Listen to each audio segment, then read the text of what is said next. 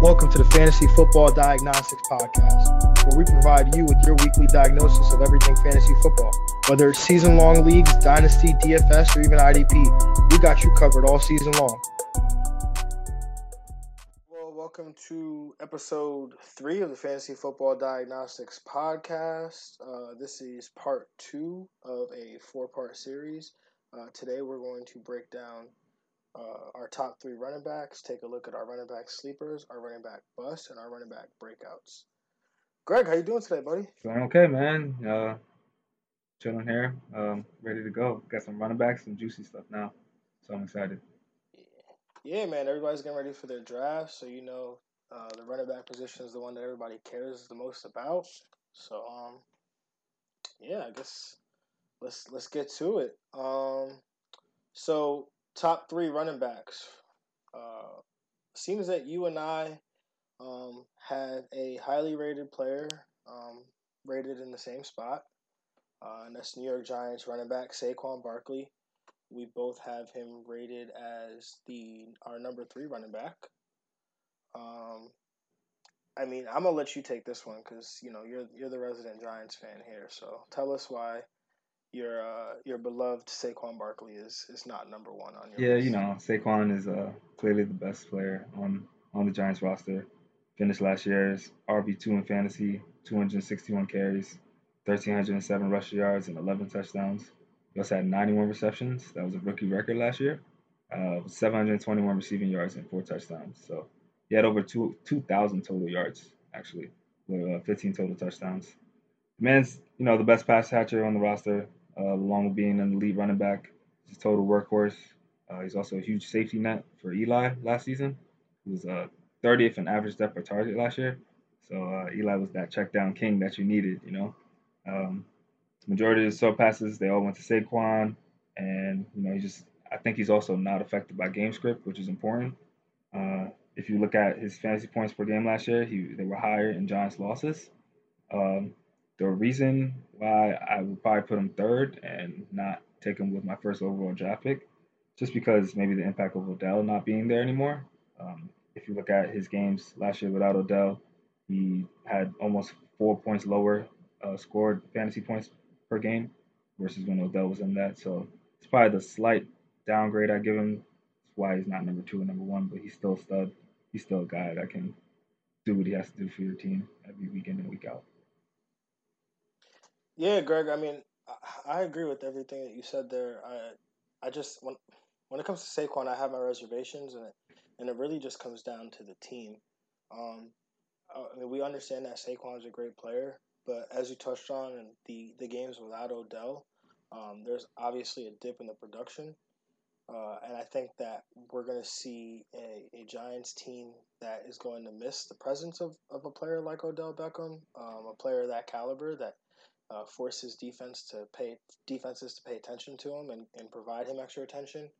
Um, last year, Saquon Barkley, um, he he saw an average of seven defenders in the box. Uh, I, I would I would see I would expect that number to probably creep up to um, the league high last year was seven point three. Uh, I would expect that number to creep up um, a little bit a little bit higher. Uh, and again, that's that's not a huge that's not a huge um, jump at all. It's just that I, it's just that I'm expecting this Giants team to, to, to face a little bit more uh, attention and Saquon Barkley to face a little bit more of that attention.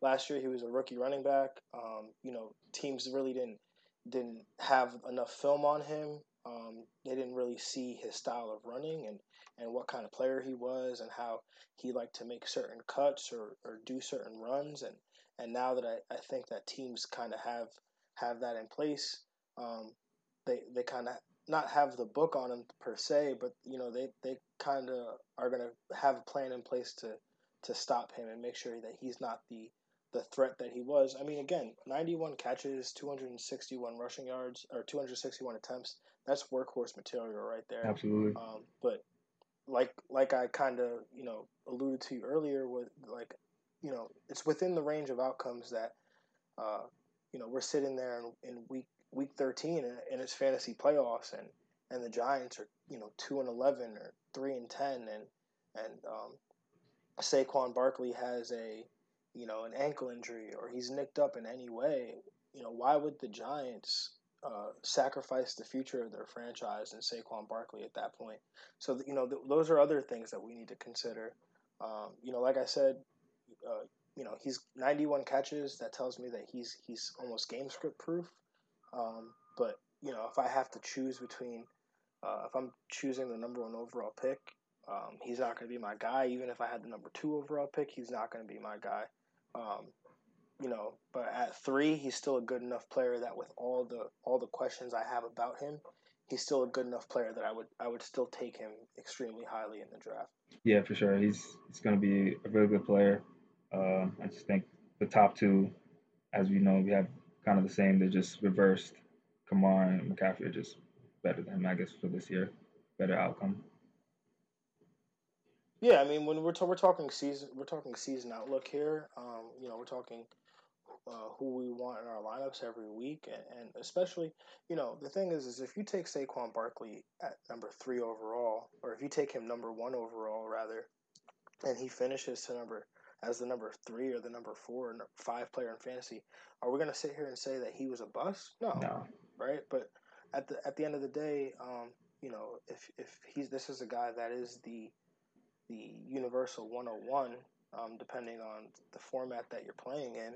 Um, you know, he, he's seen as the guy. And so, you know, if fantasy owners approaching their drafts are having this conversation, um, these are just things to consider. So yeah, and if you do look at his ADP, it is 101, so can't go wrong actually with Saquon. Yeah, no, of course not. So moving on, like like Greg alluded to, um, yeah, we have a difference of opinion here. Um, not a major difference. It's just just that uh, we have these guys kind of flip flopped. So, um, I mean, with with that being said, I guess Greg, I'm going to tell you why you're wrong mm-hmm. and why Christian McCaffrey is the um, should be the the number one player in fantasy, the number one running back taken off boards uh, in the next coming weeks. Um, so I know we all like the biggest thing that we like about our running backs is that we want them to be on the field, right? Um, well, Christian McCaffrey led all running backs last year with a 94.5% snap rate. All right, so this guy's playing on almost 95% of the snaps, and with that, he was second in fantasy points per game amongst the, amongst the running back position. So this guy not only was he on the field, but he was productive when he was on the field. Um, and you know, some things to, some numbers to throw at you. Um, you know, did you know that Christian McCaffrey led all running backs in targets per game with 7.8? And he also led all running backs in catches per game with 6.7. And he, he was the only running back last year to average at least six catches a game. Um, and Greg, Michael Thomas is pretty good, right? He's pretty solid. Definitely an elite wide okay. receiver. All right. Yeah, I would say he's an elite wide receiver. Um, do you know that last year only two players in the entire NFL had over 120 targets and at least an 85% catch rate? And I know that you know because you, you alluded to it on our on our first pod that um, Michael Thomas has an 85% catch rate. Yes, he does. Um, but Christian McCaffrey has an 86.3% mm, catch rate. That's impressive. that's impressive. Um, so, I mean, granted, again, context, they play different positions. Christian McCaffrey's targets are a little bit safer than Michael Thomas's targets, but it just shows you the level of efficiency that you're getting when you draft a player like Christian McCaffrey. I mean, lost on the fact that he caught 86.3% of his targets is the fact that he had 120 targets, right? Um, and he was eighth in the in the entire league, regardless of position. He was eighth in the entire league with 107 receptions.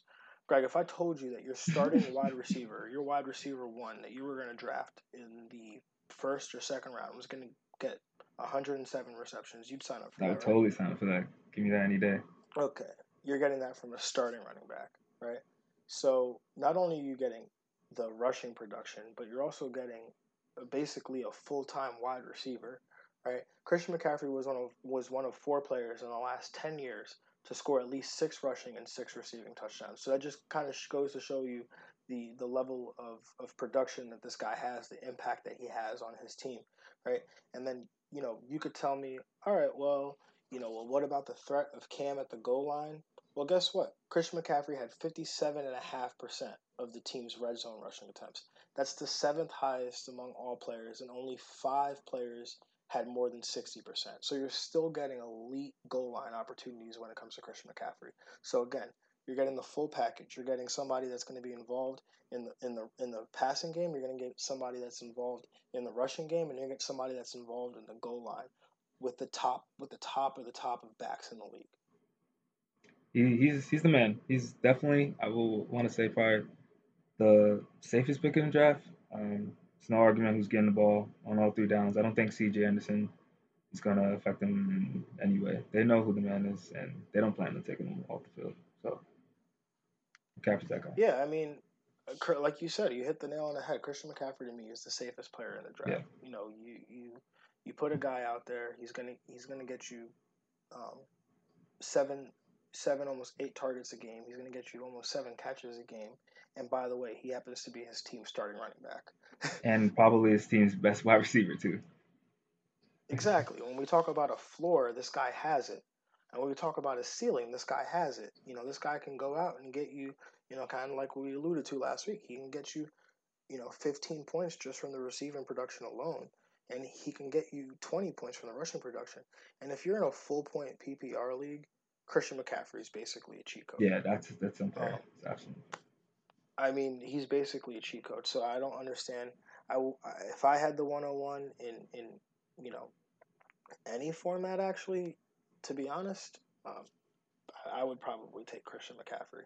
And I, I wouldn't even think twice about it. You know, the the we like we always say with our first round picks, or and our second round picks too, but most especially with our first round pick, we want to hit.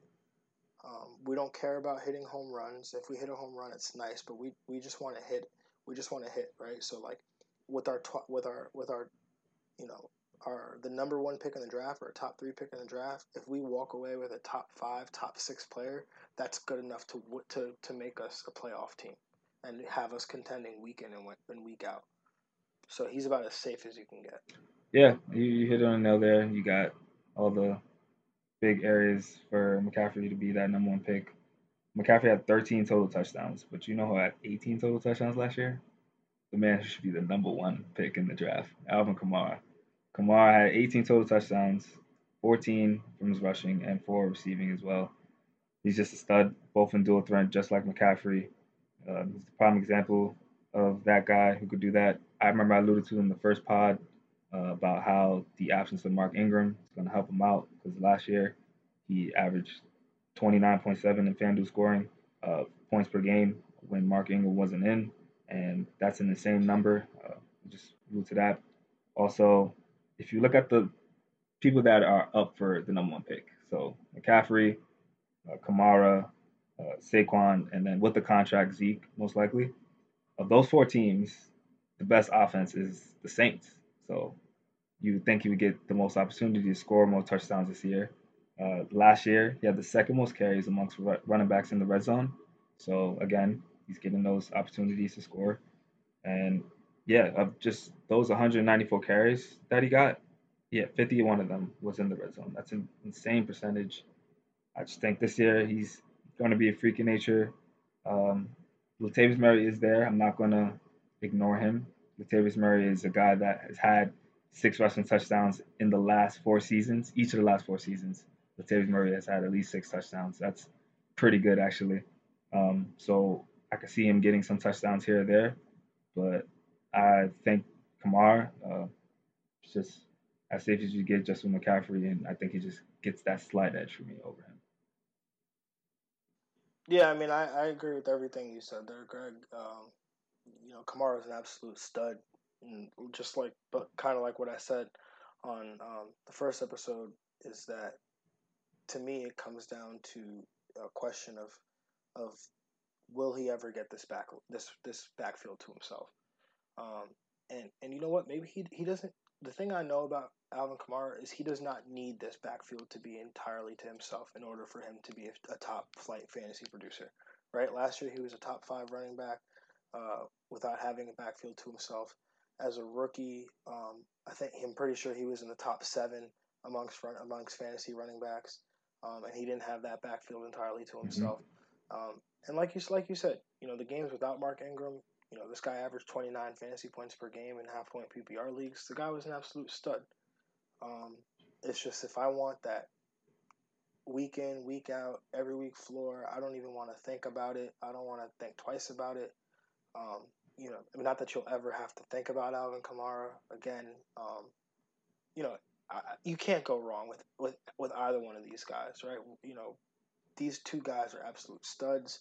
They're going to be uh, used within their offense. You know, Sean Payton uh, is is one of the greatest offensive minds that we know. Uh, he he knows how to get players in space, and Alvin Kamara is just an absolute freak of nature. Um, you know, this guy's contact balance, his his ability to evade tackles, his vision. Um, the guy kind of makes runs that you know people shouldn't shouldn't be making. Yeah. He makes cuts in the backfield that that people shouldn't be able to physically make on on their ankles. Yeah, sure. Right? I think him and Saquon so, are like the top two in that area, for sure. Yes. So so you know, this guy, while he doesn't need, um, it like he doesn't need an amazing workload, you know, 350 to 400 touches to be efficient because he's just efficient. That's yes. what he is.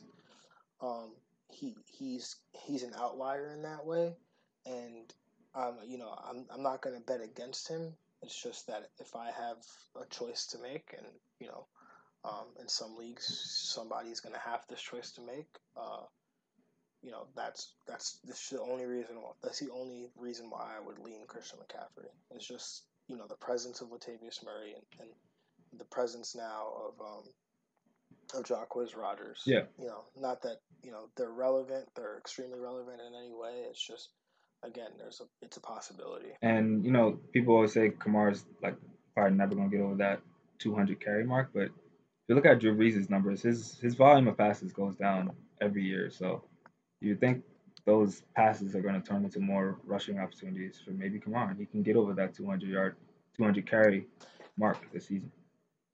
Yeah, I mean, now that we're talking about Kamara, I, um, I don't know if you've seen this, but have you seen Sean Payton's been kind of coming out saying Alvin Kamara's not going to get these touches and he's not going to have this workload?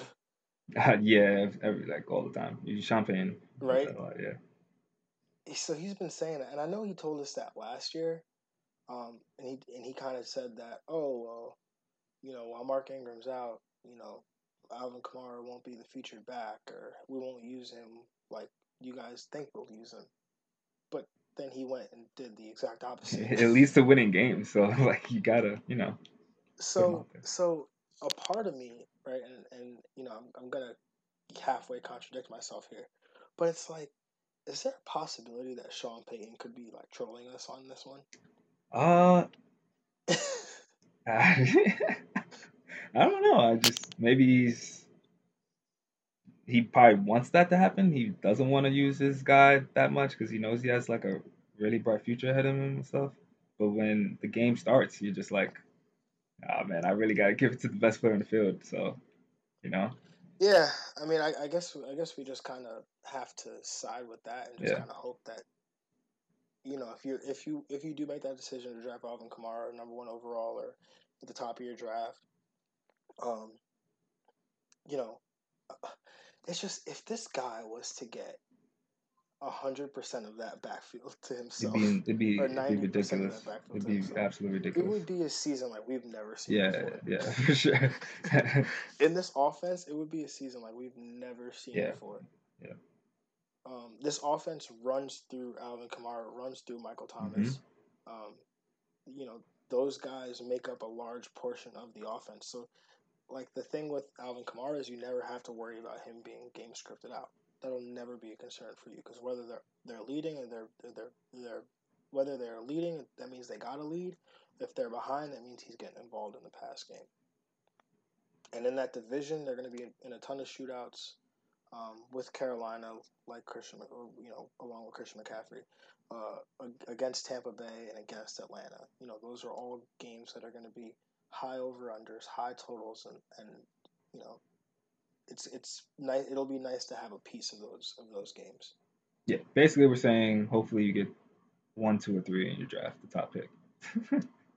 yes. Yeah. But basically, you're at four, you're, you're screwed. uh, all right, man. So uh, I guess let's move on. Let's move. Let's move on to the, to the juicy stuff. Mm-hmm. Um, yeah, let's let's go on with the breakouts, man. Uh, all right. I guess you you you started with the Saquon, and you just finished. You just wrapped up with Kamara, so I guess I'll jump into my yeah. Breakout. Yeah, definitely go for it, man. Um.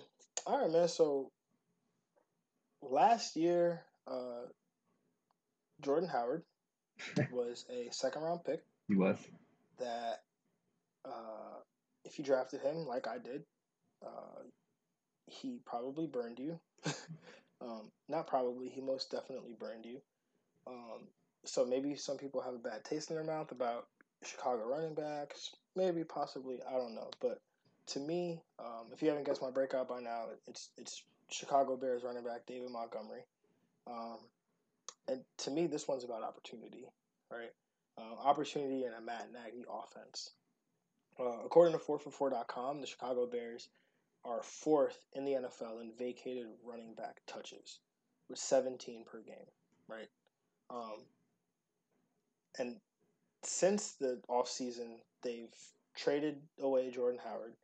Uh, they've acquired, they've added Mike Davis. Um, they've also added former, I guess, wide receiver, running back, offensive weapon Cordarrelle Patterson. Um, and he's going to fill a running back role. And then third round rookie David Montgomery. Um, and if you're not familiar with David Montgomery, again, he's a rookie. He was drafted in the third round. He was touted as a third round, a three down back coming out of Iowa State, um, pro style uh, type of running back. He could be used in passing downs. He was a good pass blocker. Um, and like I mentioned before, the Bears they traded Jordan Howard, and then they trade up to the third round to get Montgomery right? And like last time, we talked about contracts and the importance of contracts and how teams can't lie to you when they're handing out contracts. Another time, team can't teams can't lie to you is when they're drafting, right? Because um, how they how highly they draft a player, um, if they trade up to acquire that player, right? Um, the Bears gave up a 2020 fourth round pick to move up 14 spots to draft David Montgomery, right? 14 spots that's does that's not a lot of that's not a, a ton of spots to move up. Um, but a 2020 fourth round pick, that's that's a pretty big you know that's a pretty big investment, right? So team trades up to the third round to draft a player. I'm kind of taking note of that. That shows me how badly they wanted that player. And all throughout the draft process, this guy was getting compared to Kareem Hunt, right? Oh, and who's the head coach for the Bears? That's right, Matt Nagy, who used to coordinate the the Chiefs offense uh, when Kareem Hunt had his breakout rookie season, right? And then through all of that, Matt Nagy then makes the Kareem Hunt comparison himself, right? so, um, like Matt Nagy, I, I, believe he wants to use a featured back. If you look at last season, early last season, even um, those first three or four weeks, Jordan Howard, he was he was getting 15 to 18 to 21 touches a game he was trying. Matt Nagy was trying to use him as a future back. Matt Nagy was trying to target him in the passing game, but then around week five, it just flipped. Right, it just flipped, and Tarik Cohen all of a sudden uh, was getting more snaps. He was getting more usage. He was getting more carries. He was being more involved in the offense. And you know, with this high-paced offense that Matt this this high-paced offense Matt Nagy wants to run, Jordan Howard just didn't fit it. Right. So so I believe that uh, Matt Nagy he he went out, he got the running back that he believes fits his offense. He got the running back he believes uh, reminds him of Kareem Hunt, who he had as a rookie in Kansas City. Uh, so you know, I, I believe that to the presence of Tarik Cohen doesn't really scare me. I view him more as an offensive weapon. I don't see him as a featured back like like a David Montgomery. Um, I think that you know Tarik Cohen was was used in the backfield a lot last year, or just as a from the running back position and, and a lot of the running back uh, carries last year because uh, Matt Nagy didn't have his guy, but I, I fully expect David Montgomery to be the future back, and he should be in line for both of the the 17 touches per game that that is vacated by the Chicago Bears backfield. I get it. Yes, he's a rookie. Yes, it's within the range of outcomes that he ends up in a timeshare. But I like this offense, and I want the running back that's in it, and I want the one that I believe is going to be the featured back. And I believe that I believe that that's going to be David Montgomery when it's all said and done. And again, he's going the end of the third round. That's about expected. That's the price that rookie for whatever running for whatever reason rookie running backs not named Zeke Elliott, Saquon Barkley. That's that's the range that they go in the second the second usually third round. Um, so you know this is fine, but I usually like whether it was Kareem Hunt or you know go years ago to to um or a few a couple years ago to Leonard Fournette or Christian McCaffrey or even many many years ago to Doug Martin.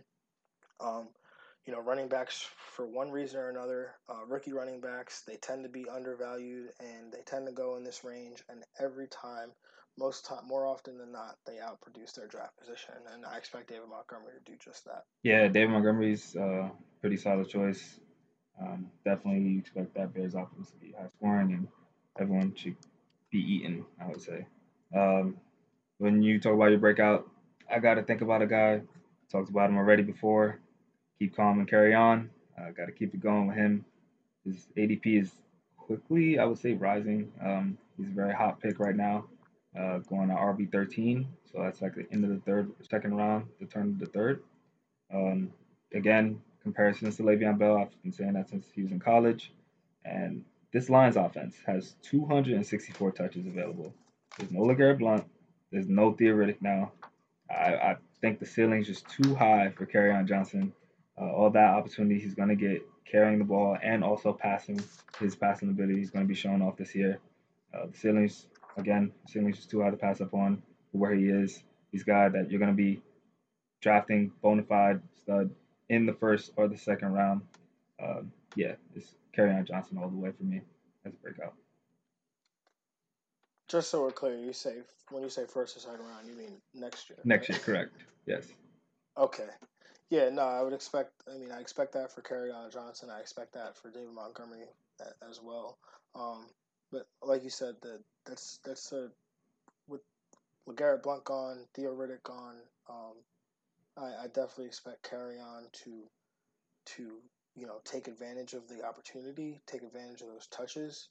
Um, you know, there's already been talk that Matt Patricia wants to make this a a more run heavy offense. Um, you know, in the past, uh, Jim Bob Cooter, who'd been the offensive coordinator for the Lions, had been one of the uh, past the one of the pass heavier uh, offensive coordinators in the league. Um, Matt Stafford was always averaging in the last five years. I believe he averaged about 590 pass attempts. Um, so I, he was that's almost 600 pass attempts in a season. Um, that equates to about almost 37 pass attempts a game. Um, and, and so if you imagine that, you know, some of those pass attempts become rush attempts and, you know, even the chunk of those pass attempts that, you know, remain pass attempts, if those go to Kerryon as opposed to, you know, Theo Riddick who's no longer there, then uh, you would, you have to imagine that, that this guy um, is, is going to be is is going to be in the, the, top 15 of, of all running backs at the end of the season. Yeah, for sure. He's run his red zone rate should go up. His red zone touches, his touches in general are going to go up. Um, we talk about another maybe breakout guy. I think Chris Carson. You, I think you can't ignore him where he's going right now. He is a guy that gave you at least 1,100 rushing yards last year and nine touchdowns while missing two games. Like that's a value at running back you can't uh, you know, you could always, you know, can't get always. So he's going at the bottom of round five, turn, well, bottom of round four, turn around five. Seahawks want to get him involved in the passing game. You know, uh, the coach of the Seahawks, Pete Carroll, is always talking up his players, uh, either for good or for bad. He's always talking them up. He makes his players so juicy all the time. Um, and no Doug Baldwin, he retired. No Mike Davis. So I think he has added PPR value as well. Chris Carson for sure. Yeah, this is here's the thing with Chris Carson for me. Um, and I, and don't I, I, I like Chris Carson. I like him at his draft stock. Um, when I'm when I'm drafting, I'm going to draft him at that range, like you said, a starting running back for, um, you know, the Seattle Seahawks, one of the not only one of the top offenses in the league, but one of the the run heavier offenses in the league last year. Um, why wouldn't I want to take the starting running back? You know, Chris Carson. He's a big physical back. He's he's a stud. Um, you know, Pete Carroll was showering him with praise, saying, "Of course he'll be involved in the pass game." And Chris Carson has the best hands on the team, which is by the way, Pete Carroll's crazy. Yeah, man. Pete Carroll's like he's abs- he's at like the amount of praise that he gives guys is just absolutely. Yeah, everyone's insane. a Hall of Famer on his team now. Yeah, everybody. um, but no, back back to Chris Carson. I mean, he he's a stud, and I like you mentioned. Um, you know, no, uh, no Doug Baldwin, uh, no Mike Davis. Uh, I, I I expect a lot of that work or most of that work to go to Rashad Penny, um, who's going, I think, in round yeah. seven right now. Uh, yeah, slightly after him. Um, uh, you said what? I think he's going right now, seventh round. Yeah, running back 32. Yes. Yeah, he's going in the seventh round. So, um, you know, I think that I mean, I think that's fine too. Um, the only thing is though with Chris Carson is the, the guy runs so physical. Um, you know, the, he he does he does not shy away from contact, and he does and he's just always sacrificing his body. Um, and so, like you said, he missed two games, and I think that's part of who Chris Carson is. Um, so it's, it's well within the range of outcomes that uh, Chris Carson ends up on the shelf for you know some period of time, and Rashad Penny, who you know I, I like we I just touched on before um, when David Montgomery, you know draft capital is important. Rashad Penny was a first round pick last year. You know Seattle drafted this dude with the first round pick with I think it was 18th overall if I'm not mistaken. It was pretty. I remember it was pretty crazy when it happened. Um, but you know this is a talented running back. This is a, a running back that um, you know, despite what Pete Carroll might say about Chris Carson being the, having the best hands on the team, I think Rashad Penny, if uh, you know, if you gave him truth serum, he probably, if you gave Pete Carroll truth serum, he'd probably say Rashad Penny was a better uh, pass catcher than Chris Carson. Um, but you know, I, I, think there's a there's it's within the range of outcomes that Rashad Penny finishes this this year as the as the the primary running back on Seattle. That, um, and I think and I think that's kind of that that range of outcome is is what's baked into Chris Carson's draft price draft price because if you look at it, he's going, you know, um, he's going behind David Montgomery. He's going ahead of guys like Mark Ingram and Philip Lindsay, Sony Michel. Um, Josh Jacobs is going a spot one spot ahead of David Montgomery. So that whole range of running backs, they all have questions right? Whether it's um, the rookies and, and Josh Jacobs and David Montgomery, or whether it's um, or whether it's the the question of, of, of the role with Chris Carson and Mark Ingram and, and Philip Lindsay, or in the case of Sony Michel, it's health, right? So I think the questions about Chris Carson are kind of baked in his, his draft price already, and and like you said, I would just pull I'd pull the trigger if I if I went wide receiver heavy or I went running back, two receivers, um, you know, where I went three receivers in a row, I'm I'm pulling. I'm, I'm totally comfortable pulling the trigger on Chris Carson. Yeah, I'd, I'd be very happy if I'm sitting at the end of the draft and Chris Carson my running back too. So I'd be pretty solid. All right, man. Um, so let's see, what do we got next? we got these sleepers, or no, or a bus, either one. I guess we could go into bus because I, you know, we're we're in this range. Uh, we're talking about Chris Carson. There was a name I kind of skipped over. I don't know if I did it, um, if if I did it subconsciously. You know, my my my subconscious wants me to make good draft decisions, so I, I didn't. I skipped right over this player on the board. Um, but my bust is Derrick Henry. Um, he's currently the 402, um, and and you you rattled off. Uh, Chris Carson's numbers. They sounded pretty good. 1,100 yards, nine touchdowns. Very right? solid. Um, solid, right? Derrick Henry last year ran for 1,059 yards and 12 touchdowns. That's yeah. really solid, right? yeah. Yeah. Um, but there's a problem with that, Greg. the problem with that is that Derrick Henry, of those 1,059 rushing yards and 12 touchdowns, Derrick Henry ran for 585 rushing yards and seven touchdowns in the last four games of the season. During this time, he finished as the RB1, the RB1, the RB12, and the RB21. Wow. Uh, I tried to write down the rest of his finishes, but I didn't want to uh, continue vomiting on the laptop because they were in the 50s and the 60s. Um, so, just to put that in context, 55% of his season total rushing production came in four games, right? And if you even want to look at that closer, because uh, there was the you know the game where he you know the 200 yard game where he stiff armed a dude and ran for four touchdowns. Um, he ran for 408 yards and six touchdowns in just weeks 14 and 15 alone. so yeah. So again, 585 rushing yards of the 1059 in four games, and then 408 and six touchdowns came in two games. So um, last year there was a phrase that was uh, that was being used, and it was called or went something like uh, during the week one of fantasy playoffs. There was a phrase and went something like "I got Derrick Henry." That's fact. And yeah. for most people, I got Derrick Henry didn't mean that you actually went against Derrick Henry. It meant that you lost your fantasy playoffs with Derrick Henry and his 50 points on your bench.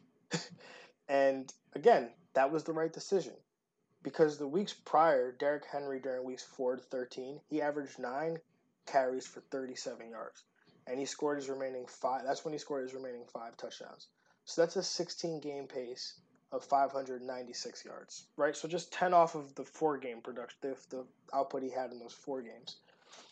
Um and then you might say, all right, well that's because they didn't give him the ball and so they started giving him the ball you know, during those last four weeks, and that's why you saw the uptick in production. But in the the start of the season, you know, weeks one to three, Derrick Henry averaged 15 carries a game. His carries in those games were 10, 18, and 18. His yardage output in those games were 26, 56, 57. So they tried this, and it clearly didn't work. And they went to Dion Lewis because Dion Lewis provided them with um, you know, more more versatility on the offense, right? And then at the end of the season, uh, Derrick Henry got hot, and they rode him, rightfully so, right? Um, but to me, it's within the range of outcomes that Titans are trailing more than they'll be ahead next year, and so to me, that means Derrick Henry is going to be game scripted out. Because even if you want to take his record-setting um, stretch where he had 585 yards and seven touchdowns in four games, he had three pass targets. Three pass targets in those four games.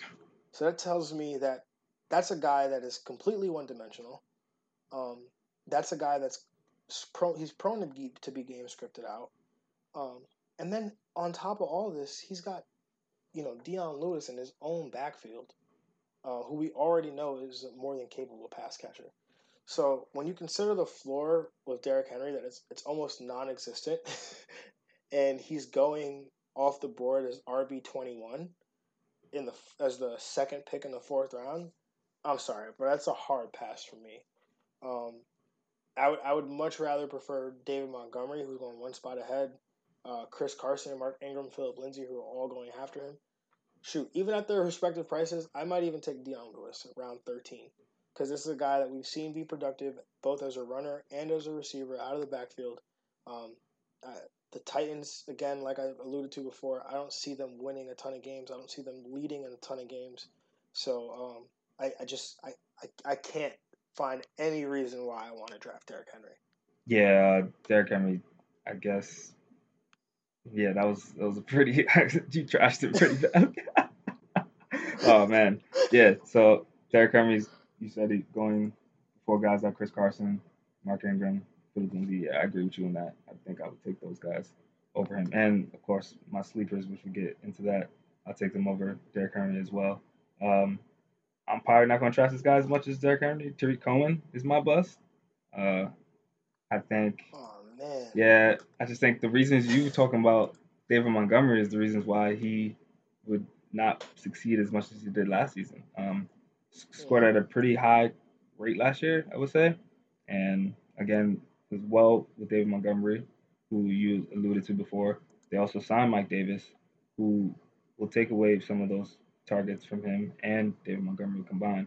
I just think that there's people around that area that have a more defined role. So like Lamar Miller uh, is going there around that area. To Tevin Coleman, who you know, there's no more Jerick McKinnon. He's going on IR, so Tevin Coleman now has a pretty good value there. Think his value just increased a little bit. Um, and I think you can maybe take Rashad Penny. We just talked about him around that area as well before a guy like Tarik Cohen. So that's my bust pretty much. Not as bad as Derrick Henry though. Yeah, I mean Tarik Cohen. Um, I, I, while I, I, I I hate to say it, um, I, I I completely understand why he's your bust. Uh, I mean, I'm, I I love Tarik Cohen. Um, I, I, I think he's a great player. Um, I mean, the guy's nickname is the Human Joystick. Um, so you know you gotta love him for that. Um, but yeah, I mean his his role is not defined enough to warrant going in the sixth round. Um, you know, especially like you said, you know, guys like Lamar Miller, Tevin Coleman, um, even a guy like James White caught a ton of passes last year, um, or you know, guys going after like Miles Sanders and Rashad Penny, um, two guys that have potential starting upside. Um, you know, if anything were to ever happen, or Miles Sanders, I don't think he doesn't need an injury to get to, to become a starter. Um, you know, that's somebody that we probably, um, uh, I mean, I don't know if either one of us are going to bring him up, but he, he's someone that could be pegged as a potential breakout going forward um, this time next year. Uh, he was definitely close to being on my list. I just, um, I just went with David Montgomery over him. Um, but you know, back not you know backtracking back to uh, Tarik Cohen. Uh, yeah, it, his role is just not defined enough. I still love the player. I, I think Matt Nagy's creative enough to to create a role with Tarik for Tarik Cohen.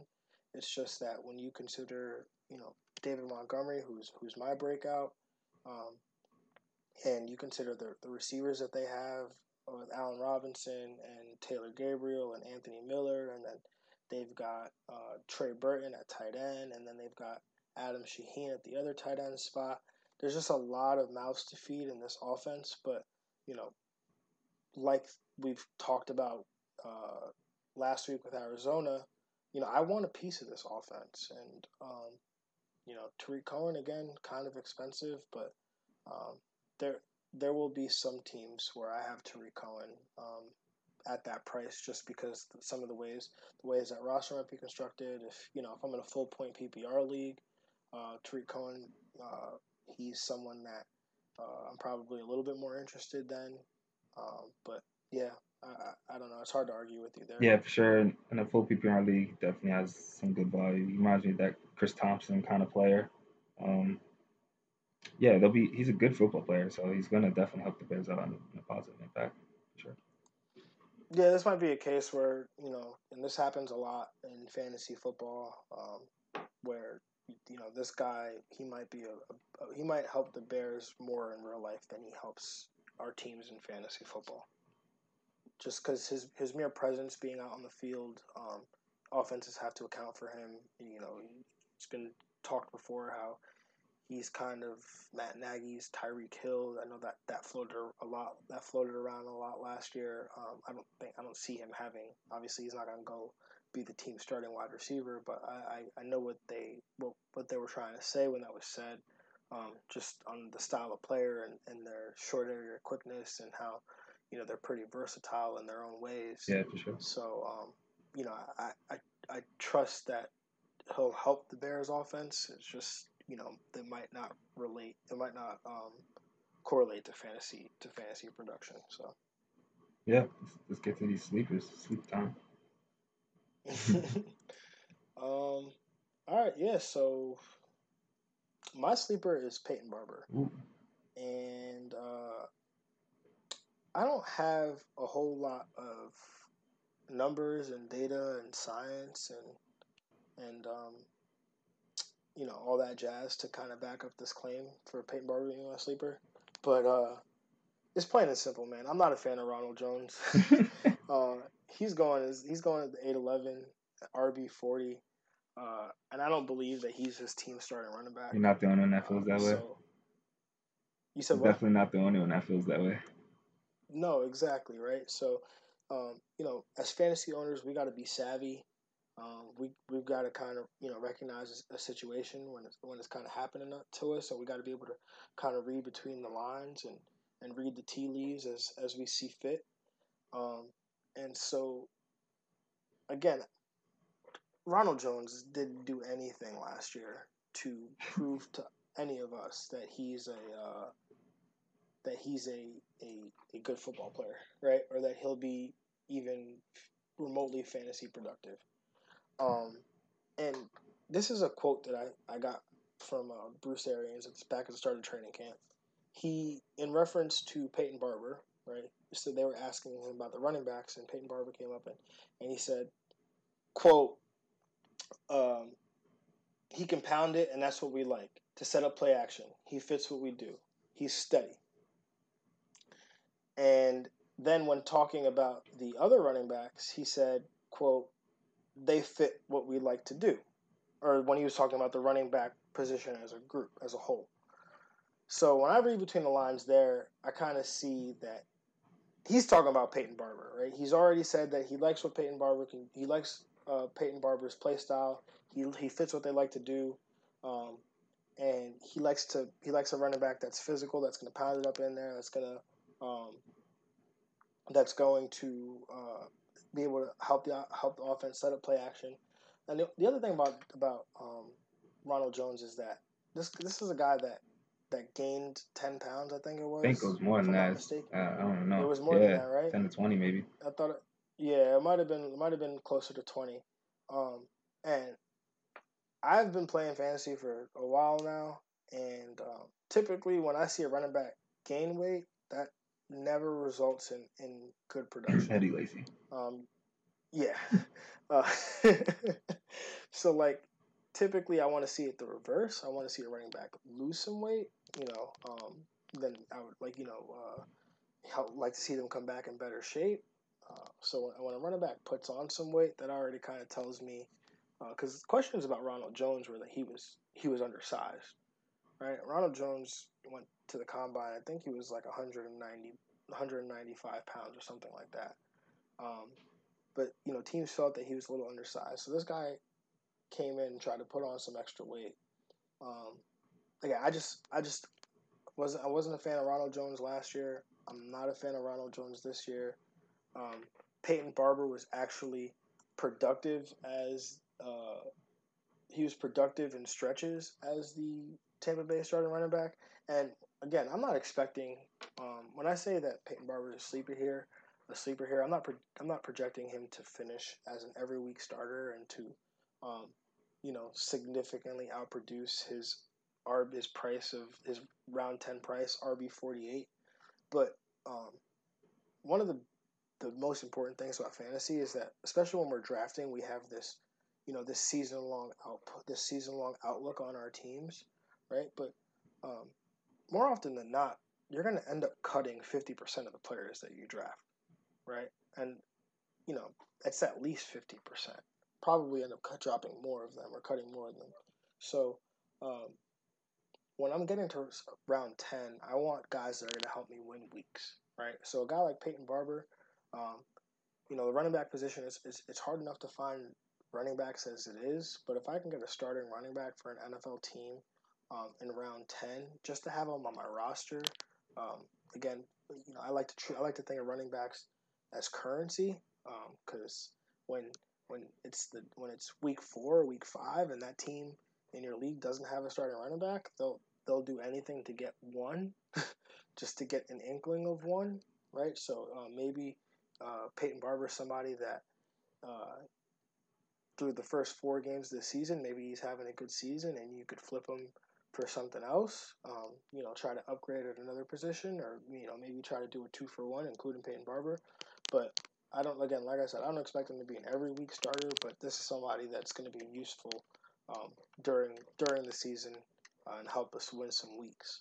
Yeah, for sure. And you got to expect him to be on a good offense. Uh, Tampa Bay, you know, Bruce Arians there. I think that can only help him far as his growth and his opportunities when they get to the red zone and stuff like that. Um, so I guess my sleepers are not as deep into the rounds as that. It's more I think these receivers are running or running backs are going like wide receiver three level when they should be bona fide Running back three. running back three. I don't know why I keep saying wide receiver three. Uh, running back threes uh, that can end up being bona fide running back twos and maybe low end running back ones. So Sony Michel and James White. Uh, right now they're going RB 25 and RB 26 uh, respectively in about the fourth or fifth round. The Pats are a run heavy team. They're Rushmore last year. Uh, in their route to the Super Bowl, we all know they won the Super Bowl again. Tom Brady, he threw only two passing touchdowns. So that wasn't really a very Tom Brady esque run, I would say. He had three interceptions as well. So they're a team that relies on the run. These two running backs are both pass catching backs as well. Um, if you ask me if I had to choose one, I would probably take Sony Michel. Um, the reason because of that is that 42 of his carries last year were in the red zone, and also 27 of those were inside the 10 yard line. That's both six month running backs in both categories, and he didn't play three games. So uh, the production is there for him, definitely in the red zone. And you can make the case for James White as well. The man always gets his receptions. That man is the definition of consistency in this league. He's had at least 55 receptions in the last past three seasons. He finished RB8 last year. RB8 in half point PPR for fantasy. He finished above guys like David Johnson, above Joe Mixon, who are actually going in round one and round two. So both of these guys are going in those mid rounds, who I think you'd be thrilled to get as your RB2 and as a flex play because they can win weeks for you as well. Yeah, uh, I, I, I like, I like, I like the the Patriots running back situation, obviously, because I like the Patriots offense. The Patriots are always tops in the league in points per game. Um, they're always one of the best offenses in the league. Um, and if you, you, you know, Patriots running backs are always finding the end zone. That's a team that's consistently in the red zone.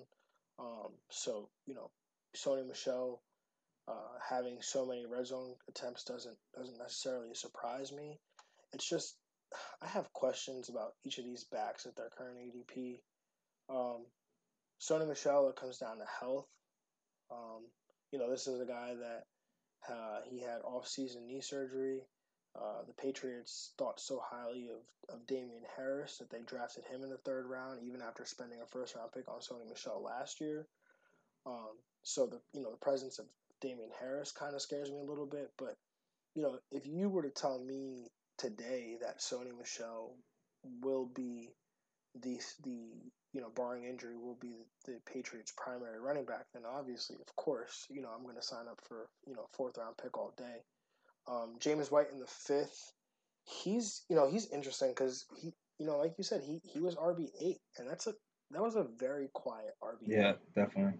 You know, um, you know, the guy had 87 receptions last year for 751 yards. So we're sitting here talking about, um, you know, the greatness of Christian McCaffrey for catching 100, 107 balls, or the greatness of um, of Saquon Barkley for catching 91 balls. You know, James White caught 87. Um, so you know, he's someone with the fifth round ADP. I think that that's kind of his ceiling, right? I mean, not obviously it's not his ceiling because um, he he finished RB eight, but I think you know drafting him in the fifth round, you know, they're not he's not going to go any higher than that, right? Um, I think it says according to the Fantasy Football Calculator, the highest that he's been drafted is the four oh three. Okay. Um, so I don't know. Still below your boy Derrick Henry. Yes, so mm-hmm. definitely below Derrick Henry. But it's just, would you draft him over a guy like, I, I guess, would you draft him over Philip Lindsay? I wouldn't draft him over Philip Lindsay, but I think I would draft him over Mark Ingram though. But he's going a spot over Tevin Coleman. So yeah, I wouldn't take him over Tevin Coleman though. I guess there's some guys on that list I would and wouldn't. So I would drop Derrick Henry, and I would drop Mark Ingram, but still keep Tevin Coleman and maybe Philip Lindsay above James White. Just because of the situation, Tevin Coleman's probably stock is going to rise, especially with this Jerick McKinnon news coming out too. Yeah, no, especially yeah, most definitely with the Jerick McKinnon news, we're going to see Tevin Coleman's ADP probably hit you know round four, maybe start to creep up to round three as we get later and, and you know closer to September. Um, but I don't know, just it's James White round five. It just seems a little rich. Hmm. But interesting. Um, oh no, I mean, I, again, I agree with the the this, the Patriots running backs as a whole, like that. You know, if if if you were to take the aggregated Patriots running back, you know, season total production, it would, it, you know, finish as a top five, top six running back. Yeah. I just don't know which one it's going to be and what week that's going to be. Right. Right. Yeah. I think either one as your you know, flex play would be you'd be happy with that. Um, no, and... of course. I mean, there were there were weeks last year with Sony Michel and uh, James White were weekly flex plays. Yeah, solid flex plays, um, like set and forget it. Solid, solid weekly flex plays. Um, so again, yeah, I mean, and you know, especially with, with Gronk out, um, you know, question the, the Patriots have questions at receiver. I, th- I think James White's usage in the pass game, you know, is it, is it possible that it goes up? I did, yeah. It just it just be, will always be there, and I think I wouldn't be surprised if yeah. he finishes in the top twelve RBs again this year. How high would you rank him above like a Chris Carson? Would, would you rank him above Chris Carson in a full point PPR league? Mm, in a full point PPR league, I guess I put him right, right there. I think I still take Chris Carson. Um, right. Yeah, I still take Chris Carson. Yeah, I would still take Chris Carson as well, but it, it yeah, it's super close. It'll, and it's it's really close in a full point PPR. Yeah, yeah, for sure. Another deep sleeper I want to mention, uh, Devin Singletary from the Buffalo Bills. Yeah, I like that a lot. Yeah, he drafted out of third round. Uh, you know, Shady, he's 31. He had a, a, pretty low year as far as his carries, his rushing yards, and his yards per carry at 3.2. It's not a very good number for Shady. Shady's going in the 10th round this year, so I just think more for the opportunity that Devin Singletary could get throughout the year. He's impressed people in the camps. Um, I think he's a good late round sleeper right now. He's going around round 11 that can have the starting job by the late end of the year and could be a league winner. Yeah, no. Um, no, I, I, like Devin Singletary a lot. He looked really good in the, in the Bills' first preseason game. He's he's a guy that is uh, good as a runner and a receiver. Um, you know, he, like you said, he's going in the tenth, the middle of the tenth round, ten oh seven looks like in half point PPR leagues. Um, so you know he's basically yeah. free. Yeah, free. um, and you know, I look at the situation in Buffalo where you got LeSean McCoy, who's you know up there in age. You've got the ageless Frank Gore, who's 36 or 37, however old. Just forgot he's in the league again. Um, yeah, right. And then um, you know, T.J. Yeldon, who didn't have a great preseason game the other day. Um, I think I think Devin Singletary is definitely going to be in line to take this backfield over. Um, you know, he's maybe it's midway through the season. Um, maybe it's it's it's not going to happen right away.